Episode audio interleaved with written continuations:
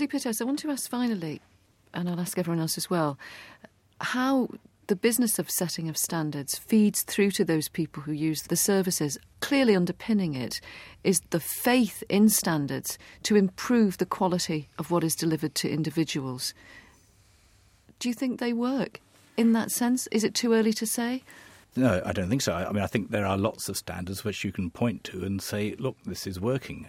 Standards in residential care are absolutely important around choice and freedom uh, in residential care. You can go in and argue the case, you can blow a whistle. There's lots and lots of examples where standards have, have, certainly shifted the ground and allowed it, practitioners and indeed managers to appeal to other authorities to say, no, this is how we should be doing business. So I'm certainly not of the mind that standards are either some kind of strange gloss on practice which doesn't doesn't really matter. Standards help them, but they won't help social workers become sophisticated system managers, which is what the social worker is today, I think. The really effective social worker is somebody of an entrepreneur who can manage a range of different audiences, publics, and build uh, uh, innovative solutions. Now, that's an awful lot easier said than done. And of course, a lot of social workers say they don't do that because they're, they're busy stuck with a proceduralized approach to uh, assessment, planning, intervening and reviewing on a fairly set sort of treadmill required by regulation and some standards. And the space to do innovative, creative work is closing down a bit for them, they particularly feel.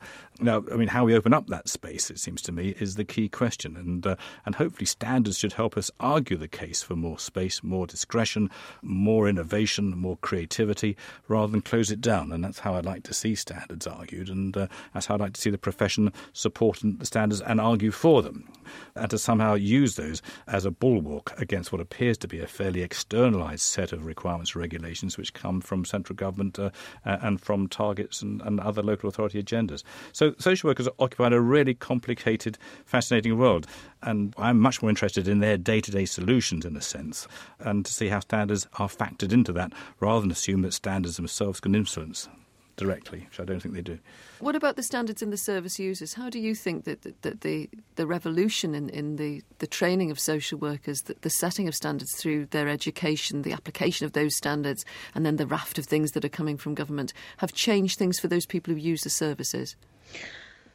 Well, I don't know how much changed things are, but I I do agree that there's an absolutely clear relationship between being able to say this is how things should be. If you are running a good, safe children's home where children are able to thrive and be healthy, happy, safe, and achieve their potential, you will be able to demonstrate and evidence the following things. If you can't do that, you really have to know that you're not running such a safe establishment. Things like that children are listened to, and the various ways that you would be doing that. That when children have a problem, they know where to go. When parents have a, a, a complaint to make, they know how to make it that ch- children should have, you know, the, the, various things that they should have, then you very clearly, if you can't demonstrate those things and point to and evidence them, then you would definitely have a problem. So I think it's it's probably easier for some service users to use that. However, the most vulnerable service users are those who don't have access to that kind of knowledge or understanding, and also are very vulnerable to not being able to doing anything about it either. So I suppose they're only as good as the practitioners who are using them, which I suppose is, was Susanna's and Andy's point as well. Steve? Yeah, I think I found myself in agreement with most of what's been said so far, really. I mean, I think it's quite clear that standards are not magic bullets. They're not going to solve all the problems we see around us in society on their own. I mean, I think it would be ludicrous to think that they could. You have to put into the equation resources, you have to put into the equation the overall quality of the workforce, and a whole range of other issues around policy and government targets and all the rest of it. We've also talked about the interplay between um, the new regulatory regimes and the new target setting and performance culture, uh, which has to be really taken into account as well. So it's a very complex picture. What I would say is that standards, if they're used wisely, um, in other words, not used so as to sort of regulate uh, creativity out of existence, but rather to um, spur people on to higher standards of performance and hold up ideals really in front of people. If they're used in that kind of way, then I think they can have a very helpful impact on practice. But they don't exist in a vacuum, and I think if there is a a problem around a lot of this at the moment. It is that perhaps too much emphasis has been put on targets or standards or other kind of external frameworks, and not enough attention sometimes is given to day to day practice and the quality of relationships and the things that often matter to people. So, you know, although I've spent a lot of my life thinking about um, standards and, and operating in those kind of national frameworks, I'm very well aware that you know, they can't exist in a, in a vacuum and they have to be brought alive really through day to day practice.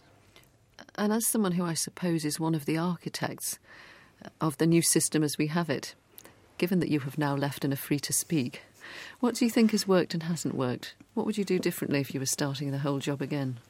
I think in terms of what's worked and what hasn't worked. Now, this is going to seem like a bit of a cop out. As far as the degree in social work is concerned, I think it's almost too early to say because effectively the degree in social work was instituted in 2003 and really in many places only until in 2004. And it's different in, in, in the other countries as well. So people are only just starting to come out of courses, we're only just starting to see the impact of that training on, on practice. So there is a national evaluation going on at the moment. So, to some extent, it is an empirical question. But I have to say that, with the best will in the world, whatever is produced by that national evaluation is going to be limited because we really won't have time to measure the impact. As far as the post qualifying framework goes, well, it's even earlier because uh, many courses have not yet been established, and uh, people at the moment are rather preoccupied with issues about how to set up programs and who to recruit onto them.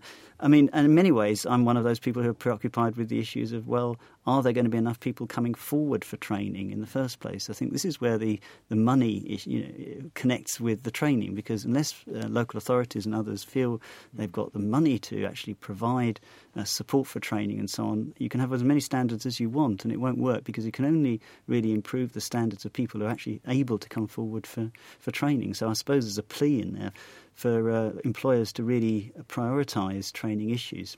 Another point from there, just just very briefly, is that we, must be careful we can learn from one another across the devolved countries of the UK because I think uh, things are different and uh, I think we do have much to learn. So, for example, in Wales now we we now actually training 10% more social workers since the new uh, course came on stream with fee-based support and social workers and social services more generally has a different policy position within what we might call the welfare system within Wales and from England in a way. There's some very different changes there.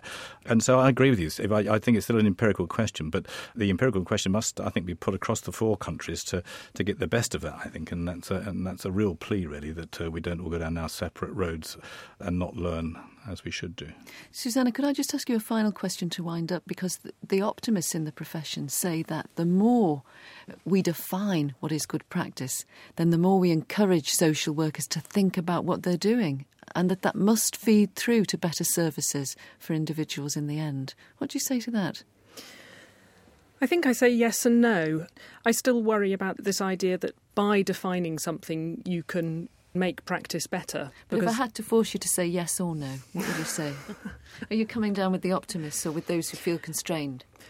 I'm coming down with the optimists in terms of, I mean, I think it's wholly positive that the degree course has started, and I think that the notion of post qualifying training is wholly positive. I think anything that gives practitioners a little bit of space to step back from what they're doing and actually seriously think about it and make themselves analyze it, I think I think that's absolutely crucial. So I think from that point of view, I would come down firmly on the side of the optimists. But I think for me, again, it's being allowed that time and that space to, to do the thinking, which will allow those standards to be met. It's not the standards that will actually create the change.